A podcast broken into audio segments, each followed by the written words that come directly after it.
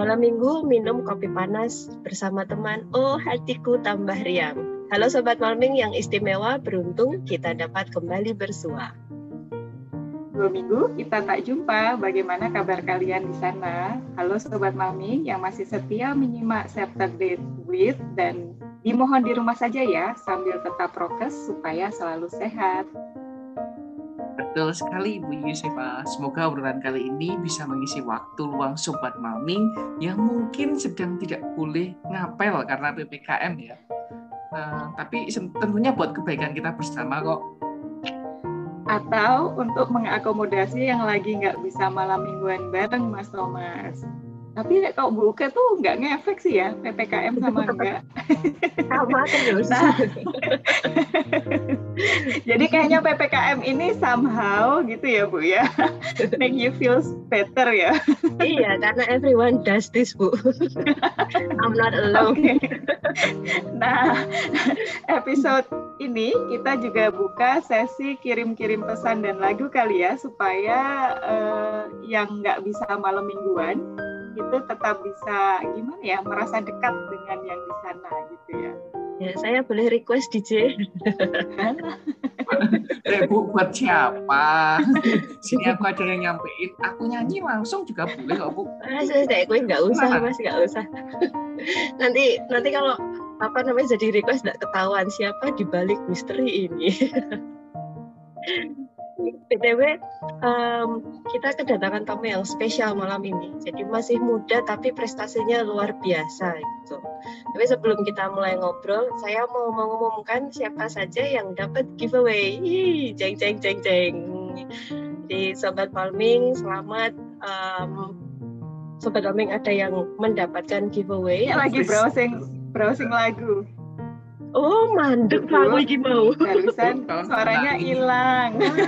aku sudah ngeciwis ya. ulang Bu, ulang. Tapi kan lagi browsing lagu ya. tidak, tidak. Um, aku tadi putusnya di sebelah mana ya? PTW, PTW. Oh, PTW. PTW. Um, hari ini, bentar, motornya lewat. Cobaan malam ini banyak sekali ya. Baik, uh, jadi uh, sobat Malmi malam ini kita kedatangan tamu yang sangat spesial itu karena masih muda tapi prestasinya luar biasa. Uh, sebelum kita mulai ngobrol tapi ya saya mau mengumumkan siapa saja yang dapat giveaway. Karena uh, di episode yang sebelumnya Mbak Flora bersama dengan Penerbit Kanisius membagikan buku. Dan selamat untuk Sobat Maming yang paling setia Bernadetta Siska dan Mbak Agatha Sukma. Kemudian ada Sobat Maming Idola Host Saturday Kak Dwi dari UPH kemudian ada librarian panutan kami Pak Nin dari Pandeglang kemudian guru inspiratif Misdi dari SMP Negeri Sungai Selan, dan buku-buku akan dikirim ke alamat masing-masing. Jadi mohon penerima giveaway bisa mengontak kami ya untuk menginfokan alamat pengiriman. Jadi selamat sekali lagi untuk teman-teman yang mendapatkan uh, buku dari Mbak Flora dan penerbit Kanisius. Nah, sekarang yang kita tunggu-tunggu ini, teman ngobrol kita malam ini perkenalkan ada Mbak Olive, uh, Duta Baca Jogja. Ini senang banget kami Mbak pas uh, ngajakin ngobrol Mbak Olive, kemudian langsung dibalas gitu ya, dan bersedia untuk diajakin ngobrol. Terima kasih sekali Mbak Olive sudah hadir malam ini. Nah, Sobat Farming, uh, terima kasih. Halo. Udah diundang. Terima kasih sekali Mbak sudah meluangkan waktunya untuk Eh, ngobrol-ngobrol uh, malam ini dan tema malam ini kita akan ngobrol seputar bagaimana literasi kita gitu ya bersama dengan Mbak Olive. Ini seperti yang tadi sudah disebutkan, beliau adalah duta baca Jogja dan juga pegiat literasi di Yogyakarta. Um, perkenalkan dulu Mbak Olive, saya Uke dari UMY dan ada teman-teman saya juga.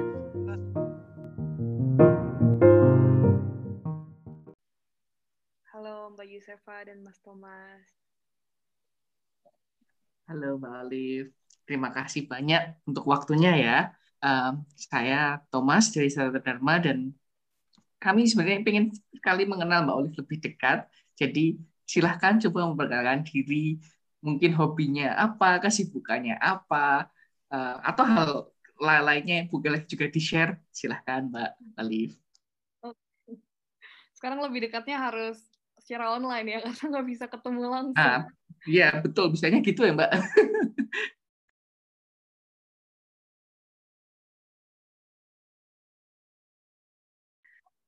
Oke, okay, uh, eh, jadi uh, aku sekarang sebetulnya masih semester akhir di Universitas Gajah Mada, jurusan filsafat, tapi tinggal skripsi, mudah-mudahan segera selesai, amin. Terus amin. sekarang aku menjabat sebagai editor tetap di, di Gradient Media Tama. Uh, sekarang udah masuk ke tahun kedua, alhamdulillah. Terus sekarang kesibukan, aku sudah bukan jadi duta baca, jadi aku disclaimer dulu karena udah ada penggantinya dari tahun lalu. Jadi aku jadi duta baca DIY itu sejak tahun 2018 uh, eh, sampai 2020. Terus 2020 akhirnya digantikan. Tapi uh, sebetulnya aku sudah bergerak uh, di dunia literasi dari sebelum bahkan sebelum aku masuk di klub-klub buku dan sebelum aku terpilih jadi duta baca juga. Jadi emang udah hobi dari kecil banget sebetulnya. Terus kalau misalnya ditanya sebetulnya aku itu apa, aku lebih sering mengenalkan diri sebagai pembaca yang menulis, alih-alih mengaku sebagai penulis. Jadi mungkin itu dulu kali ya untuk perkenalan di awal. Oke, Mbak. Terima kasih. Terima kasih perkenalannya ya, Mbak Olive ya. Keren nih, keren. Auranya udah kerasa nih. uh, kenalin dulu, saya Yusefa dari Sanata Dharma juga, Mbak. Nah, uh, tadi sedikit uh, Mbak Olive udah menyinggung ya, Mbak Olive itu apa atau siapa gitu ya. Jadi uh, uh, apa sih pembaca yang menulis gitu ya. Nah, uh, mungkin nih iya. untuk menginspirasi teman-teman sobat malming di luar sana, uh, kalau boleh tanya dulu nih, kenapa Mbak Olive ini suka membaca dan menulis? Oke, okay. uh, jadi aku sebetulnya bisa membaca sejak aku umur tiga tahun dan itu autodidak bukan diajarin. Karena dulu uh, aku dibelikan buku untuk belajar membaca dan buku anak-anak ya terus aku belajar sendiri huruf-hurufnya sampai akhirnya tiba-tiba bisa baca. Yang lain pada kaget terus karena aku bisa baca akhirnya aku langsung masuk SD di umur lima tahun. Dari situ aku tambah suka baca karena ternyata aku hobinya belajar bukan bermain terus sejak itu uh, aku jadi sering datang ke perpustakaan. Kebetulan SD-ku uh, punya koleksi yang lumayan banyak dan yang menarik-menarik untuk anak-anak seumuranku waktu itu. Akhirnya aku uh, melalui eh aku dapat akses banyak sekali untuk bacaan-bacaan bagus yang uh, mungkin gak semua anak-anak di Indonesia bisa dapat itu. Dan aku sangat merasa beruntung sekali saat itu. Karena aku senang baca, akhirnya aku juga merasa aku kayaknya pengen jadi penulis deh. Jadi dari kecil tuh aku udah ada rasa untuk pengen menulis. Dan karena sejak kecil aku sering dibeliin buku catatan harian, jadi aku terbiasa untuk mencatat apa pun yang aku lihat, apa yang aku rasakan, apa yang aku alami, sampai akhirnya uh, kebawa sampai sekarang meskipun kebanyakan yang aku tulis sekarang uh, dalam bentuk fiksi karena aku merasa itu lebih aman dan lebih bisa mengakomodasi apa yang aku alami atau rasakan terhadap uh, banyak hal. Terus sejak aku suka baca dari SD itu ternyata udah jadi rutinitas setiap hari. Jadi aku melihat itu udah bukan menjadi hobi lagi, tapi lebih ke sesuatu yang harus aku lakukan setiap harinya. Udah kayak sholat, kayak makan, tapi aku ada tambahan satu lagi itu baca dan tulis.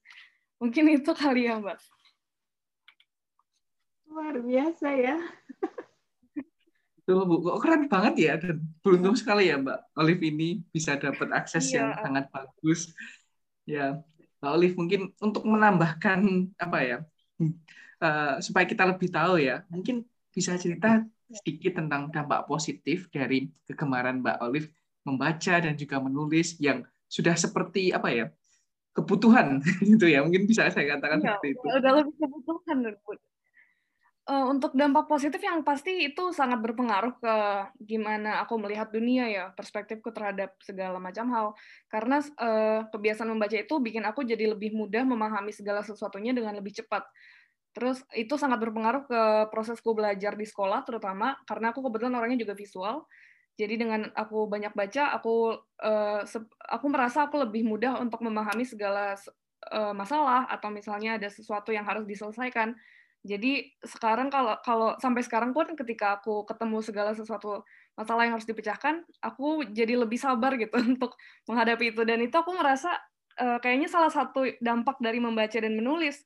Karena teman-temanku yang kurang suka membaca misalnya kadang-kadang suka mengeluh kok aku nggak bisa ngerti ya? Apalagi di umurku yang misalnya uh, kuliah semester akhir terus mereka nggak suka baca nggak suka nulis ketika dihadapkan dengan materi-materi yang baru tapi mereka nggak terbiasa membaca sejak kecil jadinya bingung sendiri gimana caranya ya biar kan pasti mbak-mbak dan mas-mas juga menghadapi mahasiswa-mahasiswa yang kadang-kadang merasa kesulitan untuk memahami segala sesuatu dan itu yang uh, sangat aku sayangkan kalau misalnya sejak kecil kurang dibiasakan untuk uh, bertemu bacaan-bacaan yang bagus dan tepat sasaran untuk uh, umurnya masing-masing, itu pasti akan kesulitan ketika menghadapi masalah-masalah baru se seiring waktu berjalan sampai kemudian dewasa. Jadi mungkin dampak positifnya itu sih yang paling aku rasakan. Aku bisa lebih uh, lebih mudah memecahkan segala sesuatu di uh, kehidupan sehari-hari Terus uh, perspektifku juga jadinya lebih luas. Aku jadi bisa lebih mengerti banyak hal dari banyak sisi. Aku tidak mudah menilai segala sesuatunya dengan uh, cuman melihat satu halnya aja. Harus bisa lihat dari sini sini sini. Terus kebetulan juga linear sama jurusanku ilmu filsafat. Jadi kegemaran membaca dan menulis juga uh, bisa aku gunakan di kehidupanku sekarang. gitu, Mas. Wih, mantap ini. Jadi kita sekali ya. ya, keren banget. Jadi kita juga Mantap. diingatkan sekali lagi bahwa kalau semuanya dari kecil sudah sukanya membaca gitu, um, nggak kemerungsung untuk kemudian apa namanya bingungan gitu ya. Kok bahasanya jadi kayak gini ya. Tapi lebih lebih sabar menghadapi permasalahan seperti apa, perspektif lebih luas. Dan yang yang paling saya suka tadi dari yang di share Mbak Olive itu tentang perspektif itu ya. Jadi uh, melihat segala sesuatu nggak hanya dari satu sisi gitu kan. Jadi pasti misalnya ada dihadapkan pada suatu masalah atau isu tertentu itu tidak lalu hanya uh, mempercayai pada satu perspektif ya. Jadi kalau terbiasa membaca itu pasti akan mencari tahu misalnya perspektif lain itu seperti apa uh, membahas tentang isu itu atau masalah itu gitu ya. Keren. Betul betul. Terima kasih Mbak Olive ini um, sharing yang sangat bermanfaat karena mer, apa ya mengingatkan kami kembali gitu ya betapa pentingnya um, akrab dengan kegiatan membaca sejak kecil gitu. Nah ini agak flashback sedikit gitu tadi Mbak Olive menyebutkan bahwa duta bacanya um, dari tahun 2018-19 ya Mbak ya. Nah, iya. Uh, Mbak Olive mungkin bisa cerita kok bisa menjadi duta baca gitu tuh bagaimana gitu Mbak dan mungkin sedikit bercerita juga tentang proses seleksinya gitu Mbak. Uh, itu sebetulnya kebetulan sih Mbak. Jadi aku nggak nyangka aku bisa terpilih karena aku sendiri bukan orang Jogja. Sebetulnya aku lahir di Palembang, terus besar di Palembang, uh, pindah ke Tangerang, lalu pindah ke Jakarta, sampai akhirnya kuliah di Jogja. Terus baru setelah aku masuk uh, filsafat UGM, aku kebetulan juga bergabung di beberapa klub buku dan klub literasi. Terus karena aku senang sekali datang ke pameran literasi, datang ke diskusi buku, atau misalnya ada talk show di kampus-kampus. Kadang-kadang eh, aku kayak anak hilang aja, datang sendiri, terus nyari teman baru di sana. Sampai akhirnya aku ketemu beberapa klub buku, beberapa penerbit, beberapa teman-teman yang memang punya komunitas-komunitas pembaca. Terus aku kenalan, uh, aku masuk salah satu klub buku yang lumayan besar di Jogja itu namanya Klub Buku Yogyakarta dan mereka juga sangat terbuka untuk yang baru mau bergabung. Aku pertama kali masuk ke sana ketika ada pameran literasi di dekat fakultasku. Terus aku langsung gabung, di invite ke dalam grup WhatsApp-nya. Akhirnya aku jadi sering uh, diskusi sama teman-teman di sana. Sampai suatu hari ada di tahun 2018 awal, ada pengumuman kalau misalnya duta baca daerah itu sedang dicari. Jadi Perpusnas selain ada duta baca Indonesia, juga mencari duta baca daerah yang uh, akan membantu Mbak, Na Mbak Najwa Shihab waktu itu. Terus uh, di tiap-tiap daerah ternyata beda-beda untuk seleksinya. Sementara untuk di Jogja sendiri waktu itu dipegang sama Dinas Perpustakaan Daerah dan seleksinya itu cuma perlu mendaftarkan diri, dan mengisi ada formnya itu kalau nggak salah disuruh mengisi 10 judul buku kesukaan, terus visi misi kenapa mau jadi duta baca. Nah beberapa teman-temanku dari klub buku juga pada ikut sampai akhirnya terpilih lima orang uh, untuk jadi shortlist uh, calon duta baca daerah Jogja waktu itu. Terus setelah terkumpul jadi lima orang, kita datang untuk interview langsung dan presentasi sama juri-juri yang ada dari Dinpus. Uh, dan di situ kita diminta untuk bikin program kerja sendiri. Jadi kalau terpilih, kenapa mau jadi duta baca? Terus eh, program apa sih yang kira-kira bisa ditawarkan untuk nantinya eh, menjabat sebagai duta baca DIY? Karena kan tingkatnya provinsi. Terus aku waktu itu aku masih 18 tahun, jadi aku masih yang aduh takut sebetulnya. Terus lawanku waktu itu juga rata-rata ada yang udah dosen, terus ada guru sekolah juga, ada Mbak Mutia Sukma, penulis, terus tapi ya udah aku pede aja karena uh, sok berani aja pokoknya waktu itu terus akhirnya aku memaparkan ideku ide kasar waktu itu sesuai apa yang sudah aku lihat di Jogja selama satu tahun dan belajar dari teman-teman yang udah uh, menjadi penggerak literasi juga di Jogja dan ternyata aku yang terpilih tapi mungkin karena waktu itu harus komit uh, selama satu tahun dan takutnya teman-teman yang lain itu sudah ada kesibukan masing-masing, takutnya nggak bisa uh, secara full time harus ke sini ke sana. Akhirnya aku yang terpilih, alhamdulillah. Terus uh, pertama kali waktu itu langsung ini sih langsung ke sekolah-sekolah sama beberapa uh, orang-orang dinpus.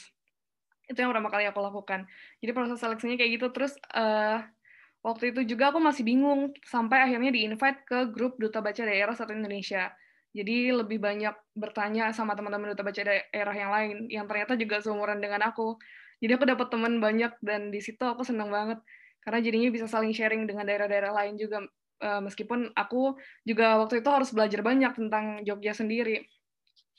Jadi pendeknya kayak gitu, Mbak.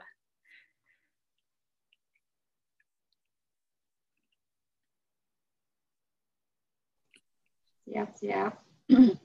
Wah, Uh, saya tuh waktu itu pernah dengar juga tentang duta baca gitu ya. Cuman uh, tidak begitu mengikuti beritanya waktu itu. Nah, uh, lalu tadi Mbak Olive sempat menyebutkan ya beberapa programnya. Yang pertama kayak diajak ke sekolah-sekolah gitu ya. Nah, uh, mungkin ada program-program lain yang mungkin bisa di apa ya disebutkan Mbak Olive juga selain ke sekolah-sekolah lalu mengajak anak-anak untuk uh, membaca, itu kira-kira ada program apa lagi sih Mbak yang harus Mbak Olive lakukan sebagai duta baca untuk mempromosikan literasi dan minat baca gitu? Uh, waktu itu sebetulnya uh, jadi sejak aku daftar ternyata dilemparkan semuanya kepada duta bacanya Mbak. Aku awalnya aku pikir bakal ada tugas nih dari dinas perpustakaan yang kira-kira apa aja sih yang harus aku lakuin. Terus apa aja yang kira-kira bisa mereka bimbing supaya aku ada ada yang aku harus lakukan gitu. Jadi ada clue-nya aku harus ngapain. Ternyata dilepas sama sekali. Itu aku agak agak kaget juga sebetulnya. Kalau nggak ada teman-teman aku pasti bingung banget harus ngapain tapi aku menawarkan diriku untuk per, uh, waktu itu sebagai jembatan antara pembaca penulis terus pegiat literasi teman-teman dari perpustakaan uh, sekaligus segala pelaku yang ada di dunia perbukuan karena aku merasa itu yang yang kadang-kadang kurang dilakukan di Indonesia. Jadi ada pembaca tapi ya sesama pembaca aja, ada penulis tapi e, nongkrongnya juga cuma sesama penulis, penerbit juga ada banyak tapi mereka juga berkumpulnya hanya sesama penerbit. Terus masing-masing punya masalah, misalnya pembaca e, kesusahan mencari bacaan baru misalnya. Terus penulis kadang-kadang kesusahan untuk mempromosikan karya-karya mereka Terus teman-teman dari perpustakaan kadang-kadang bingung uh, buku semacam apa sih yang harus dimasukkan di perpustakaan supaya ada banyak uh, orang-orang yang mau datang ke perpustakaan. Terus di lain sisi penerbit juga lagi bingung karena penerbitnya makin banyak, terus pembacanya juga meskipun pembacanya makin banyak tapi belum tentu mereka bisa langsung tahu dengan penerbit-penerbit baru, terutama penerbit yang masih kecil. Jadi di situ aku menawarkan diri untuk menjadi jembatan karena aku merasa aku termasuk di semuanya. Aku suka ke perpustakaan, aku menulis, aku membaca, terus aku juga tergabung di beberapa penerbit. Waktu itu masih sebagai freelancer, tapi aku uh, sering main ke mereka eh, kadang-kadang untuk cari buku baru, kadang-kadang untuk uh, membagikan buku-buku mereka juga, karena mereka juga suka minta bantuan kira-kira buku macam apa ya yang yang harus kita terbitkan lagi. Terus uh, setelah jadi itu uh, dasarnya uh, yang mendasari apa aja yang bakal aku lakukan uh, selanjutnya. Dari situ akhirnya aku kerjasama sama banyak pihak, salah satunya dengan penerbit. Misalnya aku uh, mereka punya buku-buku lama yang sudah uh, yang terlalu banyak dicetak dan sudah tidak masuk toko buku kadang-kadang mereka ada yang menitipkan ke aku untuk dibawa ke taman bacaan, ke perpustakaan atau ke sekolah-sekolah yang bukunya kurang. Jadi nanti uh, aku menyalurkan itu. Terus ada juga misalnya pembaca yang uh, kesusahan, ada taman baca yang uh, kurang akses uh, kurang akses ke buku-buku baru atau buku-buku bagus. Aku juga membantu mereka untuk gimana caranya sih biar koleksinya tuh selalu berkembang, jangan cuma buku-buku yang lama aja. Terus di perpustakaan juga aku sempat mengkritik beberapa buku-buku yang kurasa itu buku-buku proyekan. Ini kayaknya agak kontroversial ya kalau misalnya aku uh, sebutkan, tapi aku sering banget bahas ini di sosial media. Uh, salah satu yang sering aku kritik karena banyak sekali perpustakaan yang kok ini kesannya bukunya sebetulnya uh, cuman diadakan karena pihak-pihak tertentu yang pengen. Jadi waktu itu aku juga pernah protes soal itu. Kenapa nggak minta aja dari dari penerbit atau misalnya beli buku penerbit kan pasti mereka mau kasih harga murah meskipun kalau misalnya belinya banyak. Jadi nggak harus cuman bukunya yang diadakan entah dari mana, cuman biar ada catatan pengeluaran untuk perpustakaan, itu kan perlu dipertanyakan. Terus perpusta itu perpustakaan yang di bawah eh, naungan lembaga tertentu biasanya. Tapi kalau perpustakaan alternatif, biasanya aku menarik pembaca atau penulis untuk main ke sana. Jadi kan kadang-kadang penulis ada yang butuh tempat untuk cari referensi, pembaca juga ada yang butuh bacaan secara gratis. Jadi perpustakaannya ramai, terus pembaca dan penulisnya dapat tempat juga. Nah itu program-programnya macam-macam. Jadi kadang-kadang aku ngadain uh, talk show atau misalnya aku kerjasama sama tempat tertentu seperti kafe yang ada perpustakaannya atau perpustakaan alternatif. Jadi tempat mereka ramai, terus jadi ada acara untuk terus-terusan memperbincangkan buku kebanyakan itu sih mbak ininya untuk program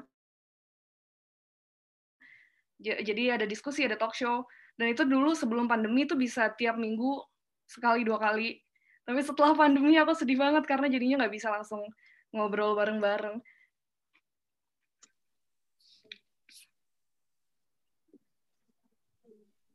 buka suaranya nggak keluar oh baik baik kalau sekarang sudah keluar bu Oh ya, siap. Sudah, tapi agak putus-putus. oh, baik. Oke, semoga ini sudah agak lancar ya. Aman. putus-putus lagi nih pasti. Oh iya. Oke, oke.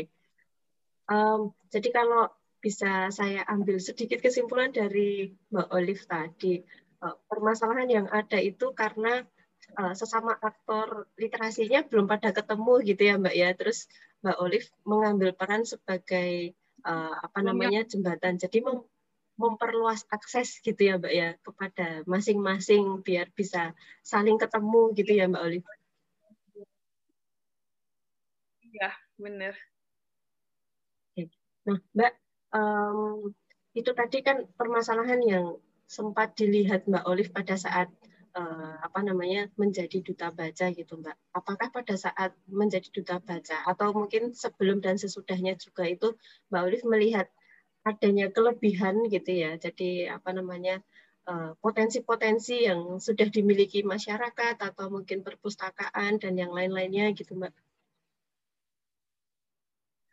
Kalau kelebihan itu justru yang paling aku highlight sih Mbak. Jadi uh, salah satu pertanyaan dari teman-teman daerah lain ketika kita jadi dulu waktu jadi duta baca itu kita ada tiap tahun ketemu di ulang tahunnya perpustakaan nasional.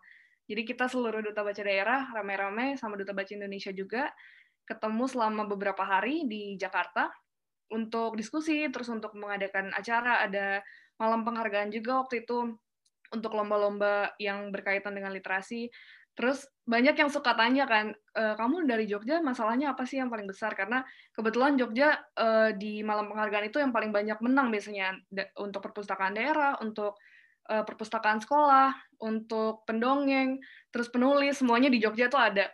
Terus yang waktu itu salah yang aku bilang, Jogja itu kebanyakan penerbit.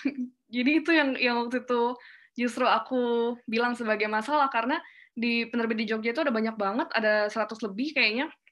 Tapi uh, kemudian menjadi masalah kalau misalnya nggak tepat sasaran, jadi bukunya numpuk, terus uh, meskipun dan itu terus-terusan bertambah untuk setiap tahunnya. Kenapa itu jadi masalah? Karena nggak tepat sasaran itu tadi, makanya itu yang harus di menurutku harus diselesaikan masalahnya dengan adanya uh, jembatan melalui duta baca itu tadi. Terus Uh, tapi kelebihannya tentu banyak sekali ya karena uh, ini aku ngomong mungkin dari Jogja aja, tapi kalau misalnya untuk seluruh Indonesia, aku selalu bilang kalau minat baca anak-anak itu tinggi, dan kalau ada yang nggak percaya, aku biasanya pakai contohnya aku sendiri, karena aku suka baca dulu, karena aku diberikan akses kepada bacaan.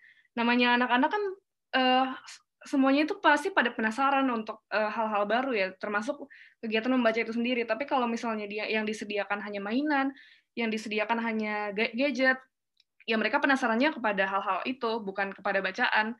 Dan itu juga aku buktikan sendiri ketika aku keliling. Jadi aku sempat ke SD, aku sempat ke desa-desa yang banyak anak-anaknya. Mereka tuh pada suka membaca. Terus di Jogja kebetulan kita dapat sumbangan dari Singapura waktu itu. Jadi ada salah satu foundation di Singapura yang memberikan sumbangan dua mobil perpustakaan keliling untuk Jogja beserta isinya dan uh, mereka juga kasih beberapa iPad untuk mengakses seluruh bacaan yang ada di situ. Mobilnya ini biasanya keliling uh, ke sekolah-sekolah yang uh, masih uh, koleksinya kurang. Aku sempat ikut beberapa kali dan tiap aku ke sana uh, ke sekolah-sekolah itu mereka benar-benar yang sangat senang. Jadi benar-benar meskipun seminggu sekali mereka benar-benar nungguin dan sekalinya datang tuh langsung pinjem banyak untuk terus-terusan baca sampai minggu depannya dibalikin terus pinjem lagi aku sempat tanya ke mereka kalian suka baca? Terus uh, mereka bilang oh iya suka banget kak. Meskipun mereka juga uh, punya akses ke handphone punya akses ke TV tapi ketika dikasih akses kepada buku mereka senang dan mereka betul-betul baca. Karena aku sempat tanya juga suka suka baca buku apa aja? Mereka nyebutin judulnya nyebutin penulisnya dan mereka sangat update. Tapi yang aku sayangkan nggak semua sekolah kan bisa dapat itu. Terus kalaupun uh, dapat juga bukunya belum tentu untuk buku anak-anak. Aku sempat cek ada beberapa buku yang mungkin lebih cocok untuk bacaan anak SMA atau lebih cocok untuk uh, orang-orang dewasa. Jadi sebetulnya minat baca itu menjadi kelebihan orang Indonesia karena kita kan sering penasaran terhadap uh, segala sesuatu dan kita dan aku merasa kita sebenarnya cukup dekat dengan uh, tulisan kalau misalnya ada akses ke sana. Tapi ya itu tadi, jadi aksesnya yang menjadi masalah dan itu kemudian eh, berlanjut kepada masalah soal pemahaman literasi. Karena itu yang menjadi dasar dari dari kita kurang memahami literasi itu sendiri. Mungkin itu mbak. Tapi aku sangat optimis sih dengan minat baca dan literasi di Indonesia. Berarti, lebih banyak kelebihannya dibanding. Berarti bisa saya simpulkan kalau sebenarnya kalau ada yang bilang beberapa beberapa orang atau beberapa statement yang kadang muncul ya di tulisan itu mengatakan bahwa minat baca Indonesia itu masih rendah. Jadi itu sebenarnya mitos ya atau nggak benar ya Mbak Olive ya kalau dari statementnya Mbak Olive tadi ya, mengatakan minat bacanya sudah tinggi. Ya. Uh -uh.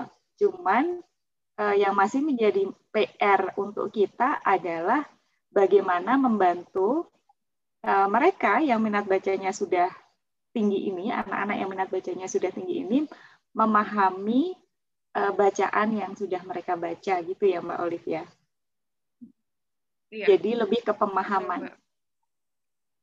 Iya, nanti yang berujung ke pemahaman literasi itu sendiri. Pemahaman literasi dan saya rasa pemahaman literasi itu penting sekali ya. Jadi memang minat baca yang tinggi itu sudah bagus dan itu perlu kita apresiasi ya karena saya pikir ini adalah kerja bersama dari banyak pihak gitu. Namun yang menjadi PR adalah pemahaman itu sendiri ya, karena uh, kalau kita lihat nih masih banyak juga yang kadang membaca itu tadi dan lalu hanya melihat dari satu perspektif lalu mempercayainya. Nanti ujung-ujungnya adalah hoax atau mungkin juga menurut saya PR yang lain adalah bagaimana membantu uh, anak-anak ini untuk mengetahui bacaan mana yang sebenarnya tepat gitu ya.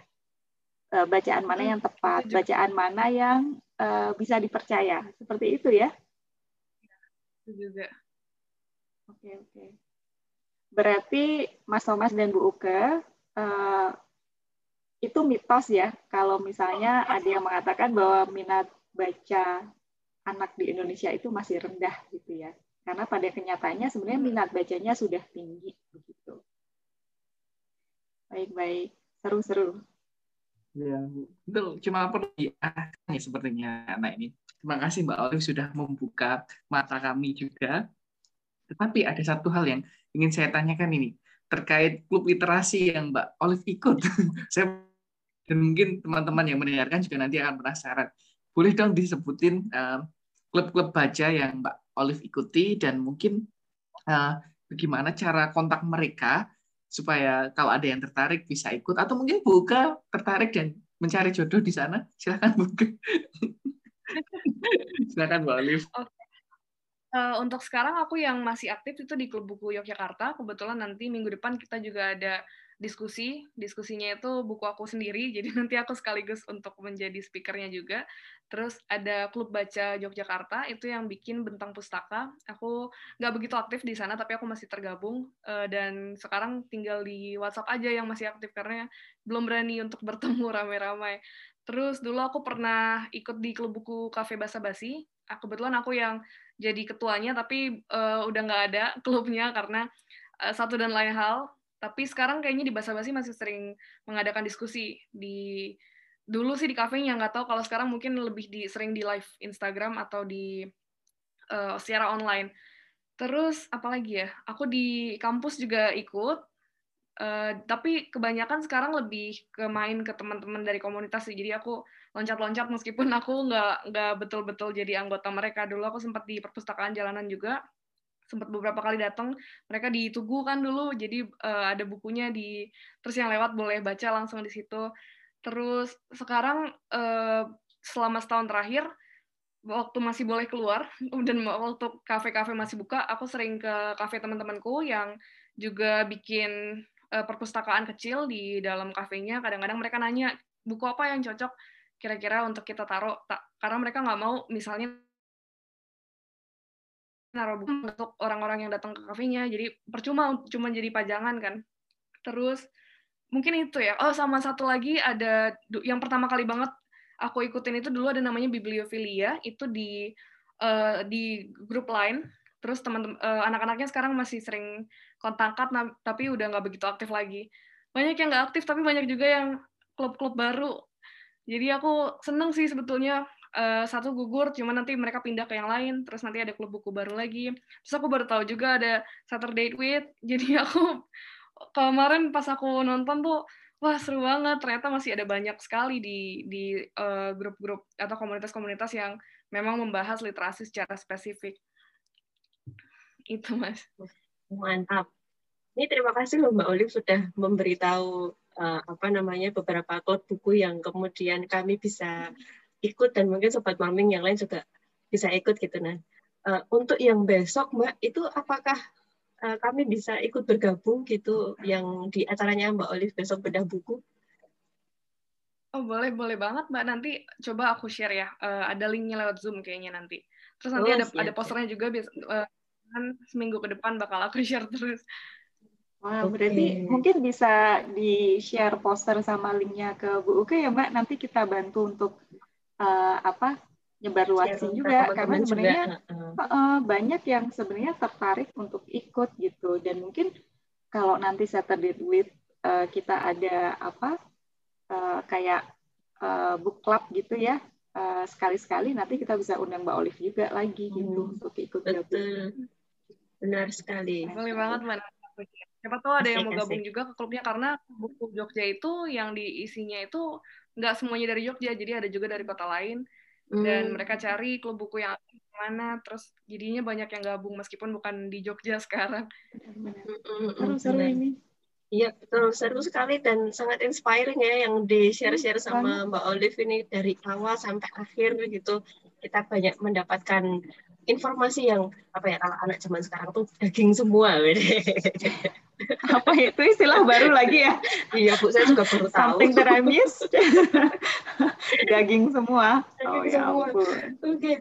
um, tapi sebelum kita menutup obrolan nih mbak Olive mungkin Maulif ada beberapa hal yang ingin disampaikan seperti pesan-pesan gitu ya ke sobat Malming berhubungan dengan minat baca dan literasi kita gitu.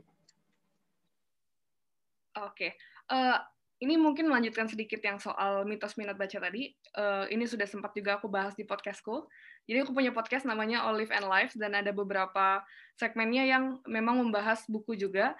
Aku sering sekali membahas uh, tentang jangan pernah percaya oh, boleh percaya tapi maksudnya dicari tahu lagi tentang survei-survei atau misalnya ada eh, statement-statement uh, yang berhubungan dengan membaca tapi itu terlihat terlalu apa ya misalnya menurut UNESCO Indonesia itu peringkat 60 dari 61 negara atau misalnya ada yang membawa soal uh, banyak sekali kan itu OECD atau dulu itu ada CCSU terus angkanya itu yang kecil-kecil sekali itu aku pengen banget supaya teman-teman jangan membawa argumen itu lagi kalau misalnya membahas soal literasi di Indonesia karena udah saatnya kita untuk untuk menjadi optimis alih-alih menjadi pesimis dan kasih angka-angka yang kecil itu dan karena mereka nggak bukan membahas soal minat baca aku sering, aku sering sekali me, membahas itu kalau misalnya itu lebih soal pemahaman literasi dan literasi secara keseluruhan sementara sampelnya itu juga bukan seluruh Indonesia jadi kita harus ingat ada banyak banget anak-anak di luar sana